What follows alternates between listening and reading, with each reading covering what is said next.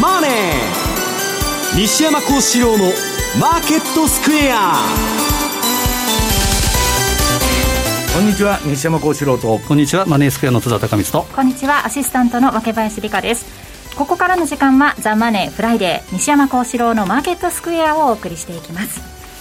さあアメリカ大統領選の投票まで12日と2週間を切ってまいりましたが今日2回目というか、まあ、最後の討論会がお二人両候補で行われました、うん、まあ、株価はプラスとマイナス行ったり来たりという感じがしますね西山さん、まあ、結局もうなんかあのどういうんですか予定調和のね、まあ、まともな議論今度はしたっていう話になっとるんだけど見てても何も面白くねえと、無難な感じ、でもうアメリカっていうのはマネートークスの国で金がものを言いますんで、はい、まあ、民主党の方がねすごく金持ってて、はいまあ、あの最高裁の判事も死んで、それからもまあ金がバンバン入ってきて、でテレビ CM 料とかももう圧倒的にあれで、ね、マスコミは全部民主党が抑えてますんで、はい、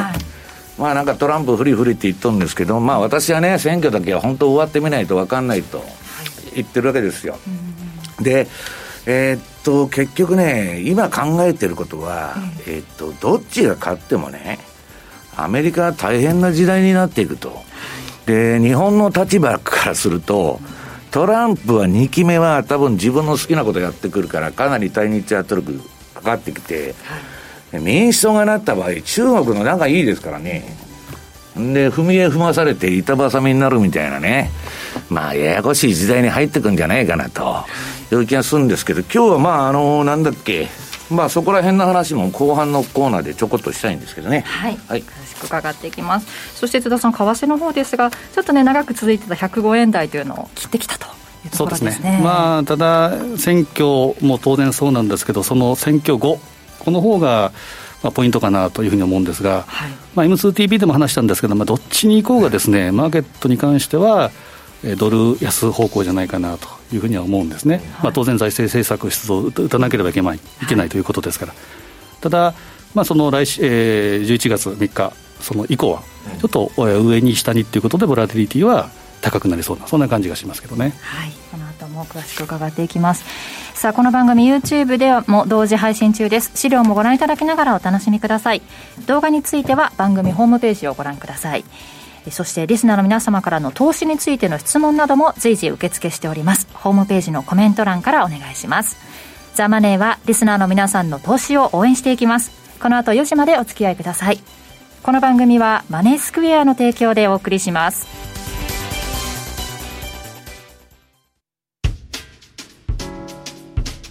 お聞きの放送はラジオ日経です。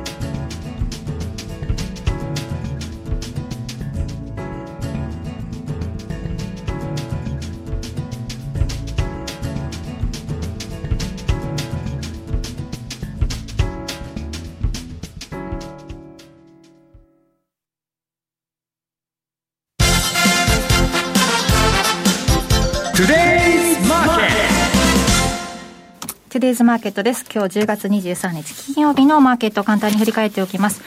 大引けの日経平均株価ですが、今日は42円だ、42円32銭高い、23,516円59銭。トピックスはプラス5.53ポイントで1625.32ポイントでした。えー、そして為替です。現在ドル円は104円の7172、ユーロ円が123円の4754、そしてユーロドルが1.179296あたりでの推移となっています。ではまず津田さん、今週の為替市場振り返ってください。はい、えー、まあ今週というか足元では、えー、テレビ討論会、はい、えー、まあ最終ということで、2回目はですね、まあオンラインは嫌だということで、トランプが拒否して、で今回はそのミュート付きの討論会になったと。はいまあ、あの番組始まる前に西山さんとも話したんですけど、大して面白くもなかったなというのがあってですね。ちょっとショー的要素、まあ、1回目がですねまさにプロレスの場外乱闘みたいな感じで。ただ、えー、評価に、えー、表いろいろ見てみると、トランプの方が今回は高かったんじゃないかと、ちょっとまあ冷静を、まあ、繕ってたという感じで、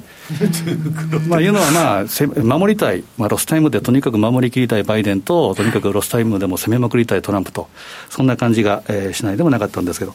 その発言の中で言うとですね、えー、トランプがそのバイデンに、えー、バイデンなんかなったら株は下がるんだという話をしたらですね、バイデンはその生まれはペンシルベニアですから、ね、ペンシルベニアで株で生計立ててる人なんかなんかいないと、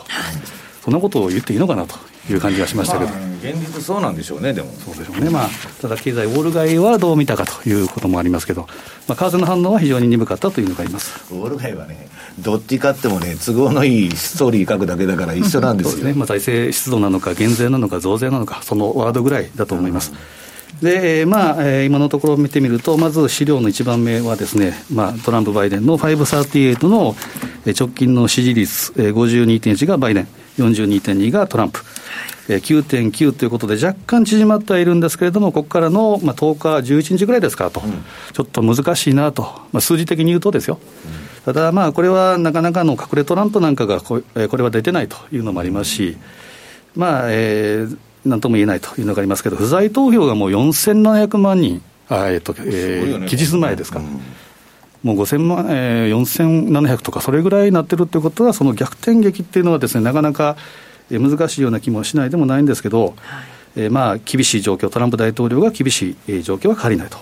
で現現職大統領の敗北ということになれば、1992年、パパブッシュ以来ということで、28年ぶり、えー、になると。いうことですから、まあ、勝敗よりも、えー、アフター選挙、まあ、この辺が、まあ、敗北を認めない法廷闘争ということですから、来週、えー、また、えー、バレット氏の承認というのがありますけど、はい、このあたりの最高裁を睨んだ動きが出てくるんじゃないかなというふうに見ています。で法廷闘争となれば2000年の後は、えー、ブッシュ事件、これフロリダの起点ですけど、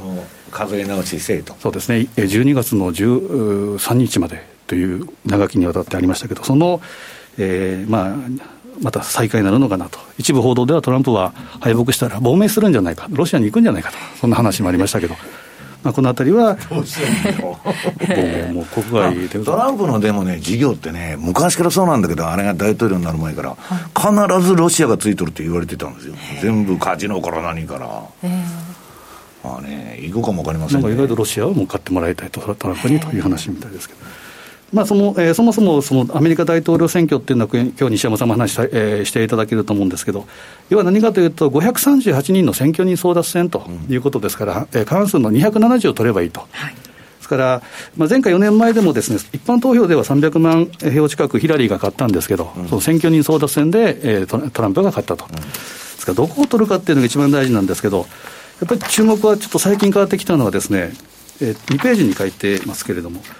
まあ、レッドステート、ブルーステートというのがありますけど、やっぱりラストベルトは前回、えー、右下がこれは2016年の分ですけど、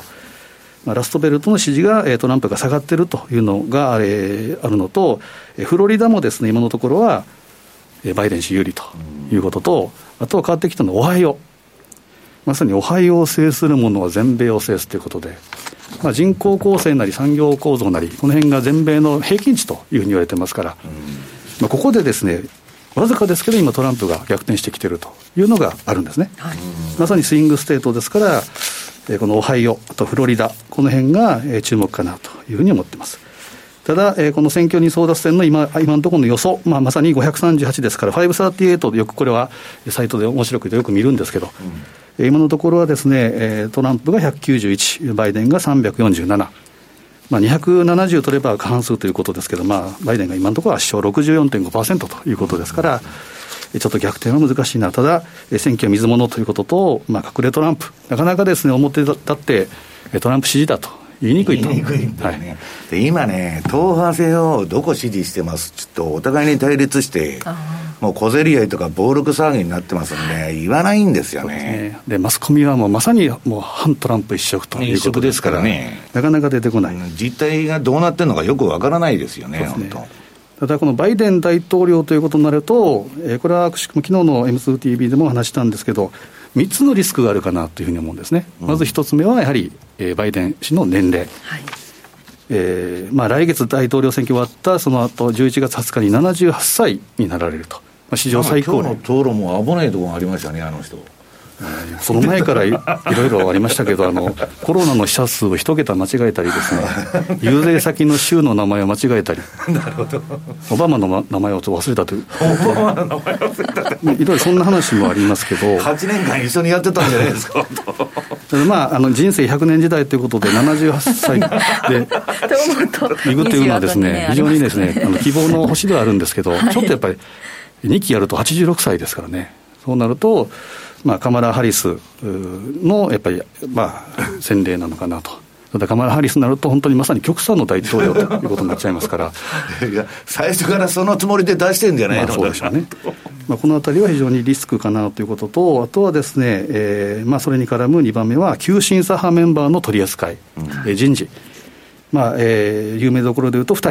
うん。えー、エリザベス・ウォーレンとバーニー・サンダース。うんまあ、オカシオ・コルテスも当然入ってきますが、仮に、えー、ウォーレン財務長官ということになるとですね、吹き出したまあ、ウォールが非常に当然、俺はもうショッキングなことになりますし、で国務長官なんかはもうライスがほぼいくだろうと、オバマ政権の時の、というふうには言われてますけど、ちょっとこのあたりの急進左派、で今のところはですねトランプ、憎しということで一緒になってますけど、さあ、いざバイデンということになるとですね、その民主党の中でも極左と中道ということで大きくイデオロギーの差がありますから、はい、この辺をまとめることができるのかどうかということが問題。あと3つ目はですね、これは西山さんとか若林さんにも、えー、メールとかでお伝えしましたが、身内、バイデン氏の身内の問題、はい、これ、なかなか報道もされない。で言えないような内容のことばっかりですね、あれはね。まあ、タブロイドで出したということで、今日も、えー、討論会で言ってましたけれども、まあ、来るだろうなということで、その帰り、えー、そのバイデンはですね、でトラ逆にトランプはということで返してましたけど、まあ、あのこの、えー、息子、次男の問題、これは非常に大きいかなというふうに思います。はい、で秘密の E メール問題、えー、これですね。でこのあたりのまあ問題は本当はおっしゃった通り、言論統制、ツイッターなりフェイスブックではリツイート禁止だと、この辺がちょっと問題かなというふうに思いますけど、まあ、このあたりが3つのリスクというふうに見ていいかなと。で西山さん、この番組でよく言われるポール・チューダー・ジョーンズ、はい、が C 枠、直近で言ってるのが、バイデン、まあ、首相だろうと、うん、で、まあ、ブルーウェーブ、つまり議会も民主党を取って、両院も取っちゃうと、はい。うん、で市場大型財政出動期待で、まあ、投資は急騰すると、ただ、バイデン増税で企業業績が悪化して、ジリアス株価が伸び悩むと。で、えー、流れ的には米国債売りのドル売りのあとはですね、えー、金属の銅、銅買いという話も。いう話も出てますね。風力発電とかにも使える。あそうなの？そうですね。っていうこう需要の見込んでみたいな。だからグリーンニューディールみたいな感じでどうかいと、環境の。その話もあってまあいろいろ例えば、えー、まあゴールドとかいう話もありますけど金属の銅っていうのはまあ景気の一応不要策ということに今なりますから一応この辺も注目したいなと。ただ通貨でいうと先ほど言ったようにどちらか当選しようが結果的にはドル売りじゃないかなというふうに見てます、うんはい、でえっと、あとはドルの週足チャート見た目、だらだらと下げてるっていうことと、はい、えー、あと3番目、あ4番目、4ページでいうと、これの繰り返しを話している、えー、ニューヨークダウのシーズナルチャート、えー、10月はへこみやすいんですが、10月末を起点に、えー、じわじわと上げてくるというふうな、えーまあ、傾向があるということですけど、はい、今年に関してはちょっとまだ分かんないと、うん、ただ、えー、今年もそろそろ黄金の180日ルールということで、ハロウィン効果、まあ、来週ですけど、10月の末だよね。はいですね、まあ、このあたりはこのあたりはですね、まあ、不透明なところではあるんですけど、愚直に参加というか、継続したいなと、ただ、不透明感が非常に強いということもあるため、まあ、打診外的に、えー、例えばこれ、クロス円、打診外的にいくか、もしくはスモールスタートでいくか。まあ、この辺のデータ等々はまた来週、えー、お伝えできればなというふうに思ってますけど、まあ、時期的に非常に、まあ、準備の月というふうに見た方がいいかもしれませんね。はいそしてそのハロウィンを前に10月28日に西山さんのセミナーがあるんですよね。ねあのウェブセミナーということで、これは、えー、当社のホームページから、えー、まあ、えー、オンデマンドということで、20時ぐらいには、えー、アップしてるので、はい、まあ、まさに大統領選挙前最後のウェブセミナーということで。えー選挙前ね、なんか決まるんですかね、非常に難しいタイミングではありますけど、えー、大統領選の結果を見据えた今後のマーケット展望など、10月28日の夜の8時から水曜日ですね。まあ、ボラテリティは上がりそうな気がしますけどね。うん、そのあたりの戦略などもお伝えしていただけるということですので、はい、プレミアムナイトセミナーぜひご覧ください。さて西山さんの方からは、はい、相場のいろはということで前半お話しいただけるんですね、まあ、それ行く前に、まあ、ちょうど津田さんが今、まあ、あの株の話してたんで、はい、えー、っと資料のねちょっと飛んじゃって19ページ、はい、これね S&P500 の推移っうんで、まあ、10月のボトム買って、まあ、まあ年末までやろうみたいな話が多いんですけど、これは今日あのー、津田さんとこのね、あのー、CFD リポートに載せたやつなんだけど、えっ、ー、と、今の SP500 の軌道とブラックマンデーの軌道が乗ってるわけです。はい、で、ブラックマンデーって10月19日だったと思うんだけど、おお、やばいぞ、やばいぞって言っとったんだけど、まあ今年はなんとかなりそうだと。まあこの後ドスンと来てもおかしくないんだけど、まあそれは来ないだろうと。おそらくね、えー、まだその時期ではないだろうということなんですけど、えー、っとね、えー、っと、先週もちょっとあのトレンドの話してたんですけど、えっと、その、私は目先の相場をどういうふうに見てるのかっていうのをね、うん、えー、改めてここで説明しておきたいんですけども、5年もやっとるんで何回も言っとんですけど、えっとね、まず資料の2ページ。えー、っと、これはね、えっと、今日までのポン、あ、昨日か。昨日までのね、えー、ポンド円のチャートなんですよ。で、これ、えっと、一番簡単な順張りね、相場で一番簡単な順張りで、えー、っと、上に出てるのがね、ローソク足のチャートと、で、21のボリンジャーバンド出てて。ポンドドルですかねあ、ポンドドル、うん、ポンドドル。で、水色のラインが、えー、標準偏差。はいえー、黄色のラインが ADX と。で、これはね、えー、この二つが低い位置から一緒に上がるときが、一番まあトレンド持ち合い離れの合図で、で、まあこれチャートで私はシグナル出るようにしてんで、赤くなったら買うと。で、えー、その、赤いうちはずっと持ってるんですよ。で、当然、すべてが当たるシステムなんで、このように一つもないんで、騙しのちょっと赤くなったり、ちょっと黄色くなって、すぐ終わっちゃうと。これもう、あの、損切りしてごめんなさいと。いかにね、えー、損切りを使うかっていうのは相場で金残す要定なんですよ。で、次にね、これよーく、まあ、マネースキャンさんのトラリピにも関わってくる話なんで、これね、相場のボラテリティトレードの基本って書いておるんですけどね。はい、相場のレンジとトレンドをどう読むかと。これ今年のユーロドル相場なんですよ。教科書みたいなチャートが出てる。で、これ先ほどのポンドドルで言いましたように、トレンド出たとこは赤く、買いトレンドは赤くなって、えー、黄色いトレンドは、えー、あ、あの、売りトレンドは黄色くなってるということなんですけどね。トレンドフォローっていうのは簡単で、チャートが赤くなったら乗ったらいいと。で、赤がなくなるまで持ってたらいいんだと。そこで利ギはいいんだと。あるいはまあ、トレンドが出なかったら損切りになっちゃうわけですけど。で、問題は、相場がそのレンジ、レンジになるっていうのはね、これ怖いとこをやらなダメなんですけど、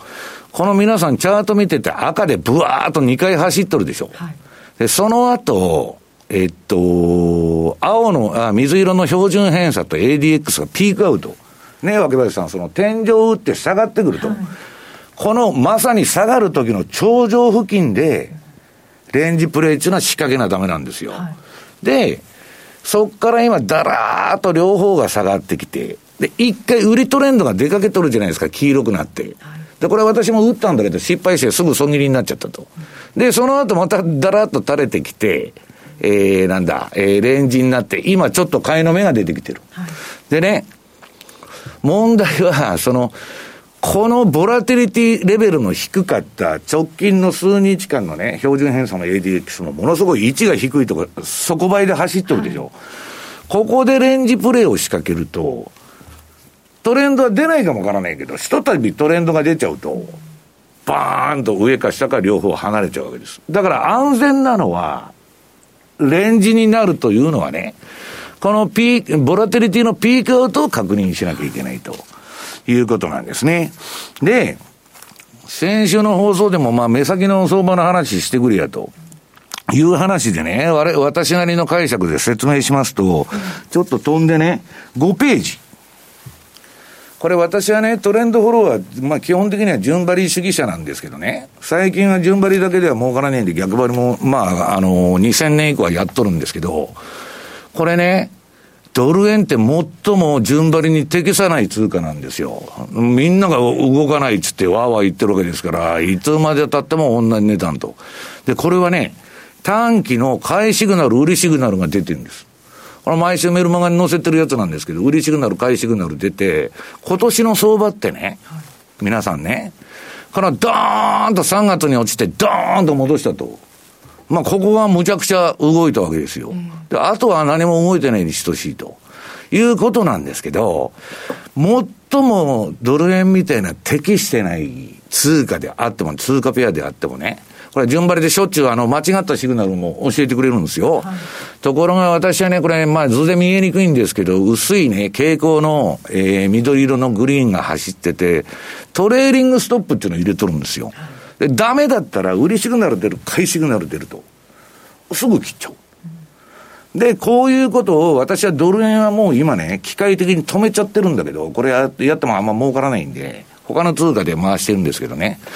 要するにこれ、ラリー・ハイトさんっていうのはね、えー、今月パンローリングからすごくいい本を出しまして、ルールっていう本を出したんだけど、まあ彼も言ってんだけど、何をトレードするかなんていうのはね、どの銘柄を、重要じゃないんだと。取引手法とかね、えー、取引の目的ほど重要じゃないと。だから、私がやってるのは、その、どういうんですか、トレンドフォローをやってダメだったらすぐ切っちゃうという連続なんですよ。でね、なんでドル円が皆さん動かないかと。ね。ドル円全然動かんと。いや、アメリカの金利が動かないからですと。私もそう説明してるんですよ。ただし、皆さんね、次の、えっと、資料の7ページ。7ページの、えー、米10年国債の月足ですね。まあ、長期金利ですよ。10年国債ってね。アメリカのこれ長期金利の金利の月足が出てるんですけど、はい、これも今と、あ先ほどのドル円と全く同じシグナルで、これ、債券全然動かないと儲からないと言われてるんですけど、はいこれ早い話がね、皆さん、若林さん、このチャート見たら、緑のとこが買いなんですよ。で、赤になったら売れちゅうだけの話。で、今、どーっと下がってるじゃないですか、ここ、えー、っと、1、2年間ほど。はい、で、やっと、今月、買いシグナルが出てるんですよ。金利が上がる方向に、まあ反転するんじゃないけど。そうするとね、動かん動かんって言ってる、米国債であっても、月足っていう取引時間枠を変えてみると、日足だとしょうもない相場だと。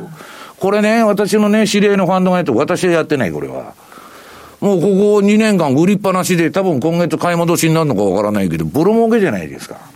だから、相場なんで予測する必要何にもないんですよ、皆さん。シグナルが出たら乗ったらいい。ダメだったらすぐ切ったらいいと。そういうゲームなんですよ。だから、先週議論やったように、その相場が明るいとか暗いとかいうのがね、全然関係なくて、儲かったら明るいし、損したら暗いと。だけど、それも私はやめろって言ってる。相場に一喜一憂したらダメだと感情に振り回されたらね、気分で売買したらいくら金があっても足りないんです。だから、えっとね、じゃあ、冷やしはどうかちょっとね、今度ね、これちょっと変な動きしとるの、今、津田さんね。アメリカの30年債がじわーっと上がってきとる。これはね、まあ財政出動するからどうのこうのとかいろんなことが言われてるんですけど、なんか嫌な金利上昇になるんじゃないと。で、当然 FRB はそれを抑え込もうとして、えー、イールドカーブコントロールをやろうとしとるんだけど、これ緑のね、今買いシグナルが出てからずーっと上がってきとるんですよ。で、これ今は景気回復だ、財政出動だって言ってるうちはいいんですけど、そのうち変な金利の上昇の仕方すると、中央銀行バブルは終わっちゃうと。で、まあ次の、えっ、と、一応9ページ。これね、私のその昔からマネースクエアさんの講演でももう10年ぐらい前から言っとる、あのね、トレードの基本姿勢っていうやつなんだけどね。要するに、みんな勘違いしてるのは、相場感が当たったら、相場稼げると思ってるんですよ。相場感はね、津田さんでも若林さんでも私でも誰でも当たる。ドル円が例えば、110円になると予想すると、90円になると予想すると、なんいつか実現するんですよ、両方。だから私は当たった当たったと。だけどね、110円、円売って110円行く前に90円になってたら、もうポジションなくなってるんですよ。ということは究極的にはタイミングを当てないとダメだというゲームなんですね。で、あの、私がね、この、えっと、いくつかバーっと並べて書いてる、まあ、ストップロスのこととかいろいろ書いてるんですけど、まあ、相場に一喜一憂しないっていうのは一番大事なんですよ。儲かっても、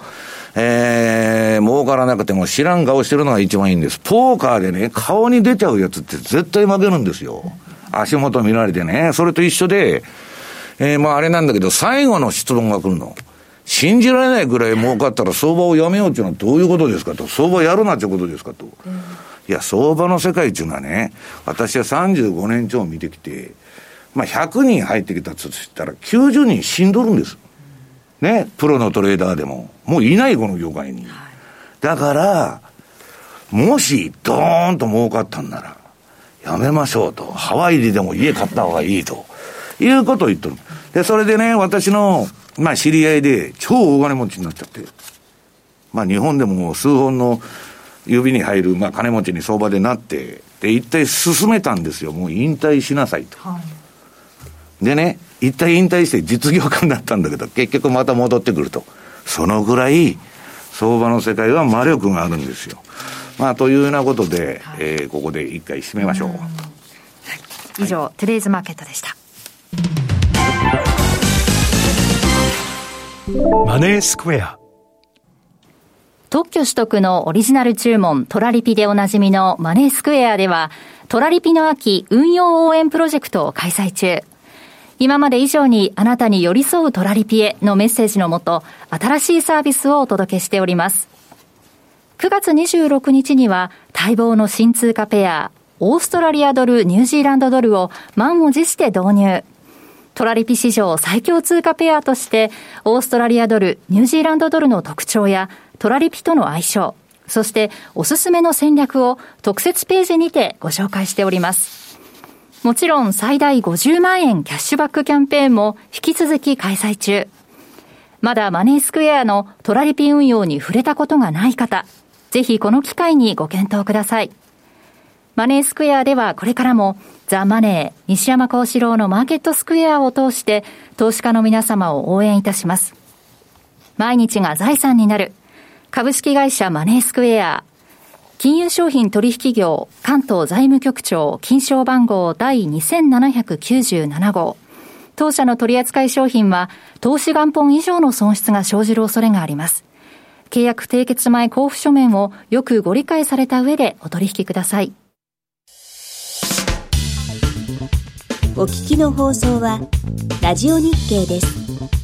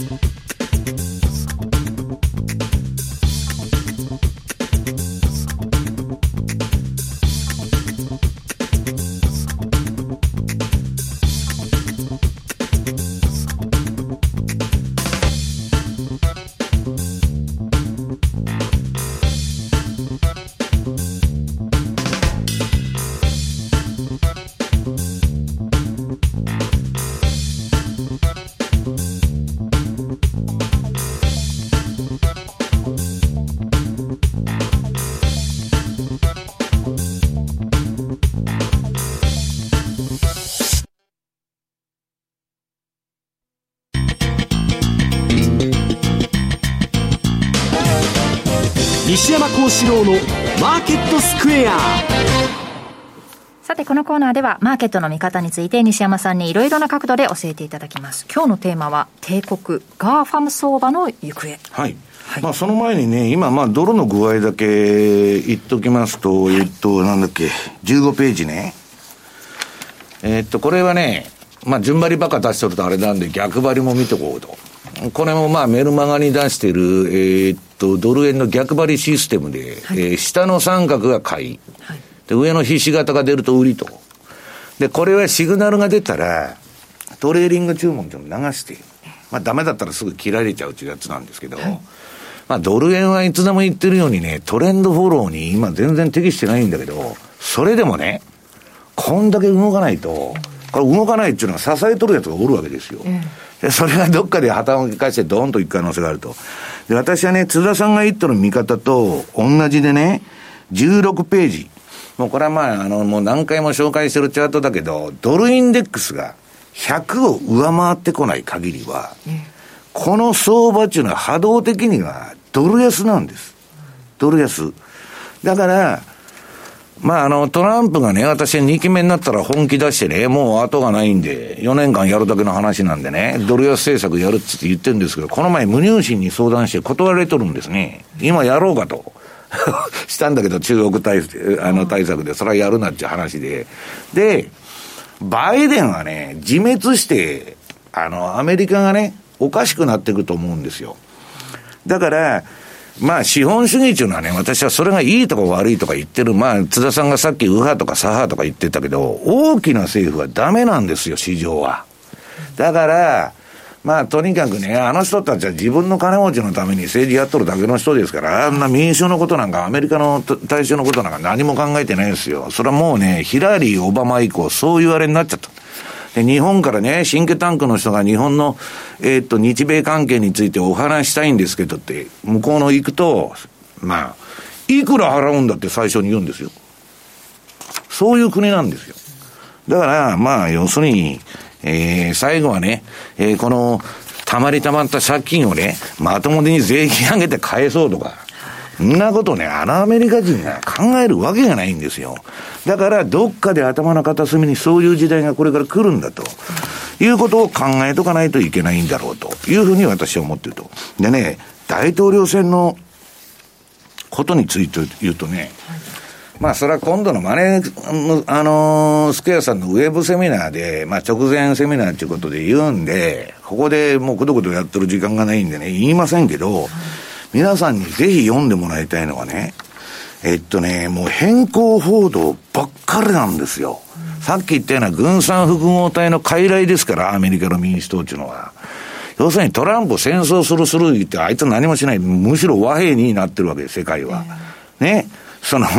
えー、グローバリゼーションを崩したのはあれなんだけど、どこも、和平に動いてるわけよ。北朝鮮ともどことも。でね、実際にはオバマみたいなやつは爆弾魔って言われてね、えー、アメリカ史上最大の暗殺者指令とかね、大統領で出したり、もう爆弾を落としまくりですよ。だから結局ね、最初出てきてチェンジって言ってた時は良かったんだけど、ああいう連中っていうのは、常に体制に絡め取られちゃうんですよ。で、トランプの私は評価するのは人格を評価してるとかそういうなんじゃなくて、彼は既存の政治家と同じ土俵でやってないわけ。そこが、全く新しい、まあ、あの大統領の就任演説見たらわかりますけど、アメリカ建国史上初めての政権交代だったんです。で、それが、まあ大草原の小さな家に、家のアメリカに戻そうという話なんだけど、まあマスコミから金からばらまいてますんで、それはバイデン勝つかわかりませんけど、私あんなやつが勝ったらろくな世の中が今度、日本にとってもね、えー、かなりあのオバマ時代の冷たいあれ見たらわかるけど、そういうことになっちゃうんじゃないかと個人的には思ってるということですね。で、えー、っとね、その、その中で、このエマニュエル・ドット、これ字が小さくて読めないんだけど、まともなこと、私が見てですよ。あ、この人、まともなこと言っとるなと思うのはね、はい、トランプ再選が、アメリカに必要な理由という、えー、これ文藝春秋デジタル載ってるんですけど、この人本出したんですよ。歴史人口学者の人ですね。うん。だからね、えー、っと、この人の書いてること、まあ番組中全部取り上げるあの、られないし、これ有料記事なんでね。はい、まあ、あの、あんまり言えないんですけど、言えないというか、まあ、あの、金払ってね、その、読む記事なんであれなんですけど、何言っとるかって言うとね、はい、まあ、トランプ氏の人格は、人格や発言は耐え難く、人としてもとても許容できないと、エマニュエル・ドットも言っとるんですよ。だけどね、要するに今回の米国の選挙っていうのはね、えー、分裂状態と、まあ、ディバイデッドアメリカですね。これと良好な経済状態中、二つの矛盾した現物がぶつかり合ってる中でやってんだと。でね、民主党のやつはすぐ人権人権とかね、自由とか言うんだけど、全く逆で、自分より低学歴の大衆や労働者を嫌う左派が支配しとると言っとるわけですよ。でね、とにかくで、米国の歴史にを前にここから進めるには、まず民主党の側に意識変革が必要と。不寛容な人たちなんですが。何するな、あれするなと。で、あの BLM から何からね、暴力沙汰ばっかり起こして、ね、何がマルクス主義だと。やっとることはただのね、そこらのチンピラみたいなことやっとるだけの話なんですよ。だからそういう、えー、まあ、連中のね、意識改革。まあ、とにかく不寛容な人たちなんですよ。自由度が失われていって、監獄の監視社会に向かうわけです。はい、彼らが政権取ったら。でね、えっ、ー、と、そのための最良の方、方策はね、意識改革をさせるには、バイデンを当選させないことだと、エマニエル・ドットは言ってるわけです。うん、私もそう思いますと。で、この人ね、はい、フランスの文学者のポール・ニザンチュってね、まあ、あのー、若林さん知ってます？知りません？そのポール・ニザンちゃん、昔、あの、結構みんな読んでたフランス文学のね、うん、人の娘と結婚してるの。うん、で、それが、えっと、だいぶ前に来日して何年か前か。結構面白いこと言ってるんですけど、まあ私はね、えー、この人の意見に賛成だということですけど、まあマスコミ操作がなんせうまいんで、えーまあ、普通の人たちっていうのはね、テレビとか新聞に書いてることは真実だと思ってるわけですよ。まあ今ネットの時代でかなり変わってきたけど、私はトランプが言うようにほとんどフェイクニュースだと。あらかじめね、皆さんにお伝えしてるこの放送であってもですよ。はい、ね、嘘言ってるかもわからない。ね、そういうことなんです。自分の頭で考えないといけないと。本当にそうかと。で、私が頭を悩めてるのは、もうどっちこいたって選挙なんか私選挙権ないし、アメリカ国民でもないんで、どうしようもないんじゃないですか。今、私のとこにプログラムがここ何ヶ月かずっとあのコンピューターの移管作業とかで出入りしてて面白いんですけどね。あの、独占禁止法グーグル食らって、グーグルってすごいんですよ、クローム。もうね、クロームって単なるインターネットで見るブラウザだと思ってるでしょ、皆さん。これ OS なんです。Windows と一緒。だから Google のあの URL、URL を入れるとこに C コロンルートって入れたら、若林さんのコンピューターで、若林さんのコンピューターの中全部見えますよ。丸裸が。で、情報なんか抜こうと思ったら全部持ってこうと思ったらいくらでも持ってこますよ。そういう時代なんですよ。で、今、こういうデータ持ってる会社とか、広告業でそれないと、まあ、フェイスブックにしろ。で、フェイスブックはすっげえそれが高い値段で売れるし、数億で売れるんですよ。ビッグデータつって名前つけるとこ。ね。で、まあ、どこも独占禁止用に引っかからないように、私はね、マイクロソフトのやつに聞いたら、もうあえて、売れるもんでもでかくしないんだって。また独禁法でやられるから。で、対抗する、対立する会社を、こういう会社どこもそうなんですけど、買って、自分のとこ潰されそうな競合相手、M&A して買っちゃうの。それで買い殺しにするの。ほったらかし。それでライバルを潰していくっていうやり方してるの。だからあんだけ M&A せんならんですよ。で、その中でまだ時間あるのかな。はい、えっとね、私のあの命綱の Amazon.com ですよ。この、えっと、資料の22ページ。こういうね、 GAFA とか、 GAFAM か、えー、マイクロソフトも加えた5銘柄だけでアメリカ上げ、上げてきたんだと。それがね、若林さん、今、独占禁止法でこれからね、何年ってかけて10年以上おそらくあの裁判闘争するんですよ。だから大したことないっていうやつもいるんだけど、場合によってバイデンとかね、その津田さんが言ってるなんだ、エリザベス・ウォーレンとか出てきたら、いや、アマゾンには8割税金かけろとかね、言い出しかねないよ、本当に。だから、あんまり舐めてると、怖いなと。ただしね、今、あの、バリュー株を買って、この成長株を売ろうちゅう動きが出てんだけど、私、それはね、どうかなと思う。私はハイテクリグっちゃって、次の会話待った方がいいって言ってる、みんなに。それはね、えー、っと、こういう、そのアマゾンは23ページ、もう業績も売り上げもずっと伸びとるわけです。はい、ね。これはこれからも変わらない。小売と物流は全部ここにやられちゃうんですから。私はね、それでアマゾンがいいって言ってるんじゃないんですよ。現実に対応して、じゃあそうならアマゾン買うことが私の商売のヘッジになると。いう話で言っとるわけです。ポートフォリオを組まないとダメだ自分がダメなら、いいやつに勝ち馬に乗らないと、人生はヘッジできないと。でね、えー、っと、もう一つはね、26ページ。これ、えー、っと、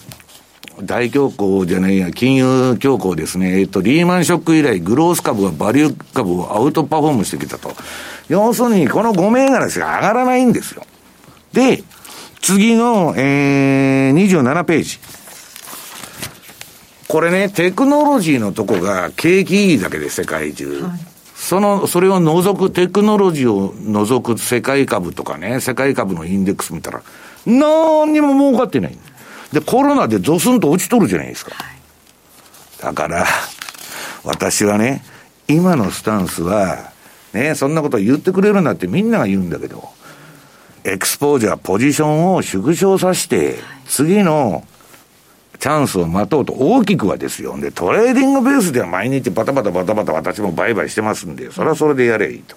いうのが私の投資のスタンスなんですね。まあだから、後の、あの、詳しいというか、面白い話もあるんですけど、はい、それはまたマネースクエアさんのウェブセミナーの方で、やろうと思ってるんですよね。はい10月28日、その大統領選結果、こうなった場合、どうなるんだ、その増税のあたりもね、気になりますが、大統領選後のいや、だけど増税の前に、財政出動するから買いだってみんな言うと思う。んです。よ、で、キャタピラーとか、あんなの、ぼーって上がってる。その後、少ししてから増税が見込まれてるという、あのさっきのお話でしたもんね。まあ、動き出すのは年明けなんですよね、新政権としてこう。うん、あれだから、その間にトランプが、はいまだ残りの任期に何やるか分かりませんよ。本当に、そのあたりのお話もその10月28日のプレミアムナイトセミナーぜひお聞きください。以上 FX マーケットスクエアでした。お聞きの放送はラジオ日経です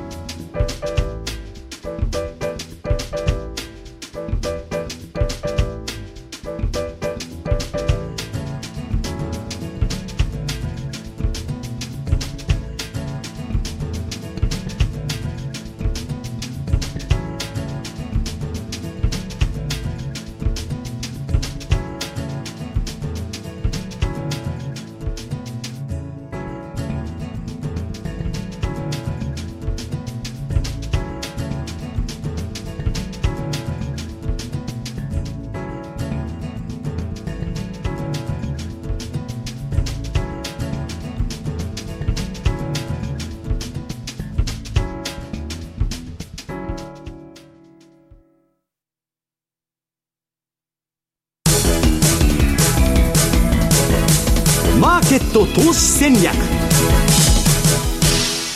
さて来週に向けてマネースクエアの FX 投資戦略伺っていきます。津田さんどの追加でしょうか、はい、まあ、あの平時ならというとあれですけどやっぱり今年は4年に一度の大統領選挙が11月3日にあると、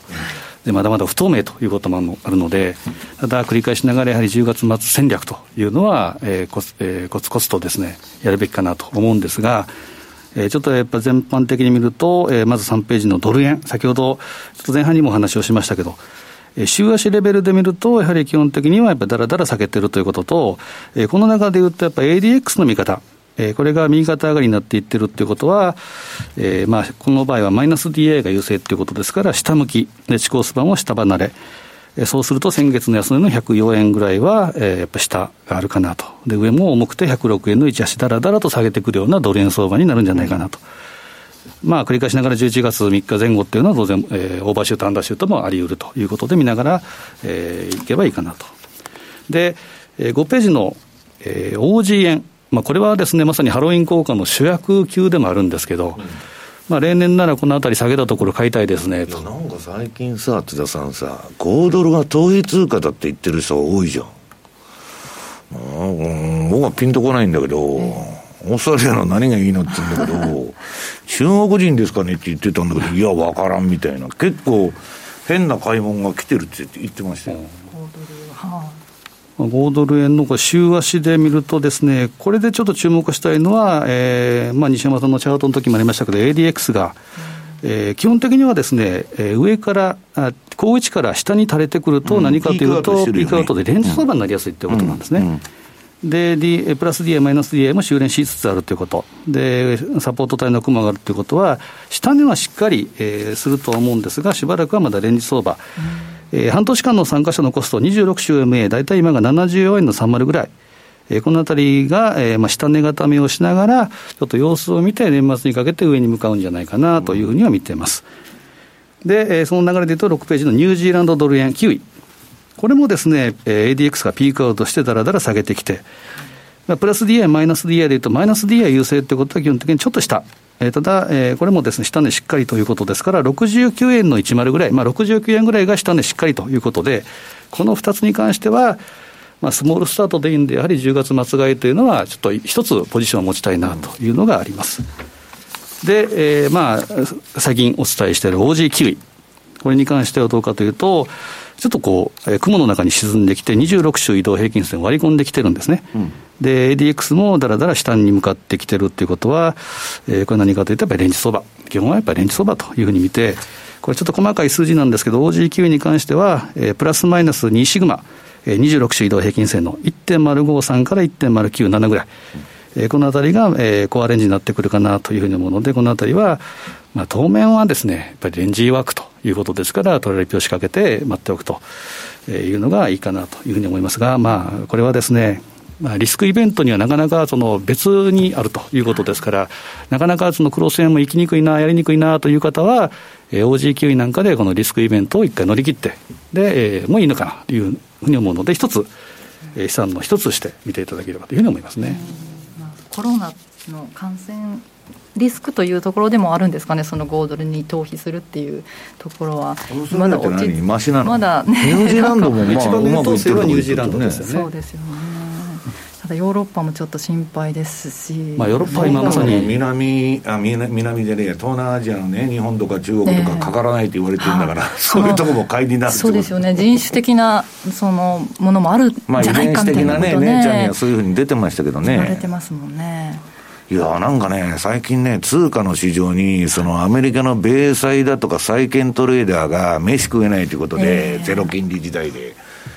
で入ってきてるんだって、移りやすいんですよ、私も債券から為替行ったんですけど、それって移りやすいの、すごく。だからね、まあ、あの、新しい動きが出てくるんじゃないかと思ってるんですけど、まあ、とにかく大統領が決まらない限りね、だけど本当にね、3日に、津田さん決まるんです。かまあ、いやだから選挙人の獲得数で勝利宣言とかもどっちかが打つとするよね。前回、えー、2016年で、えーまあ、ヒラリーが敗北宣言したのが11月9日ですか、うん。まあ、それぐらいも当然スパンがあるんですが、しばらくは、だからすぐに決まるっていうわけじゃない、うん、今回の場合、まあ、ほぼほぼですけど、法廷闘争、圧倒し圧勝しない限りは、なるよね、認めないと。ね。郵便投票が、まあ、あのいい加減なアメリカの郵便ですからね。ね、どうなるのか、まあ、こあと。あれ、通常2週間ぐらいかかるんですよ。ねえ、あんな間に合うのかな、どういうあれになるのかなと、まあ、おそらく長丁場という見た方がいいでしょうね、ねどっちになるのか、決まるのか決まらないのか、ペロシさん、暫定になるのか、なんかいろいろね、選択肢があるので、最悪のシナリオですよ、ね、どうなるんでしょうか、番組そろそろお別れの時間がやってまいりました。はい、今日ここまでのお相手は西山幸四郎とマネースクエア津田高光と若林理香でした。さよなら。この番組はマネースクエアの提供でお送りしました。